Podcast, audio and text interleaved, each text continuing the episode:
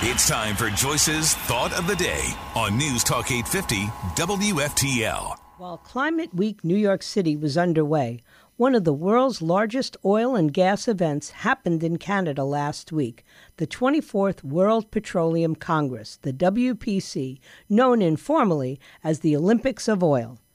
Didn't make it? Well, here are some key quotes from the event. This is the first time that a peak in demand is visible.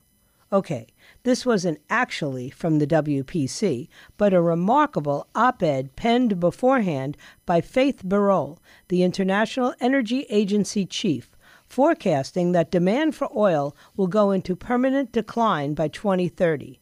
Birol wasn't at the WPC, but the event's speakers were keen to refute him.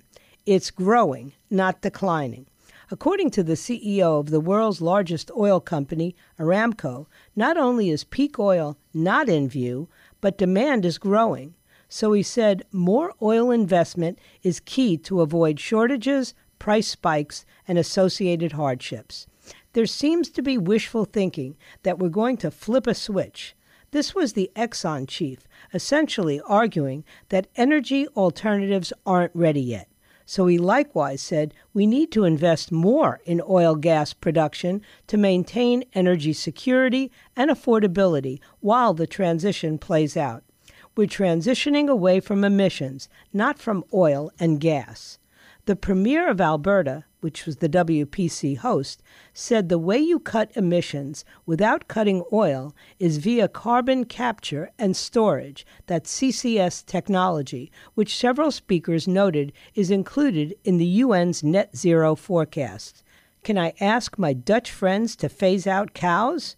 This was the Saudi energy minister, essentially questioning the fairness of the energy transition in a world where 20% of global emissions come from agriculture and 79% of historical emissions have come from rich countries. So, all in all, the oil industry seems pretty bullish about its own future. My take? It'd be surprising for an industry to endorse a forecast of its own imminent decline, and history will soon enough cast its own judgment.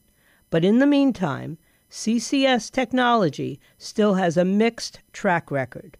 While the costs of solar and batteries have each collapsed 90% in just a decade, the COP Climate Summit, which will happen this November and December, is looking pretty intriguing. Also worth noting, the next World Petroleum Congress, the WPC, is due to be held in Riyadh in 2026. Not that Riyadh has a vested interest. Get Joyce's Thought of the Day anytime. Subscribe to her podcast right now on the all new 850 app and at 850WFTL.com.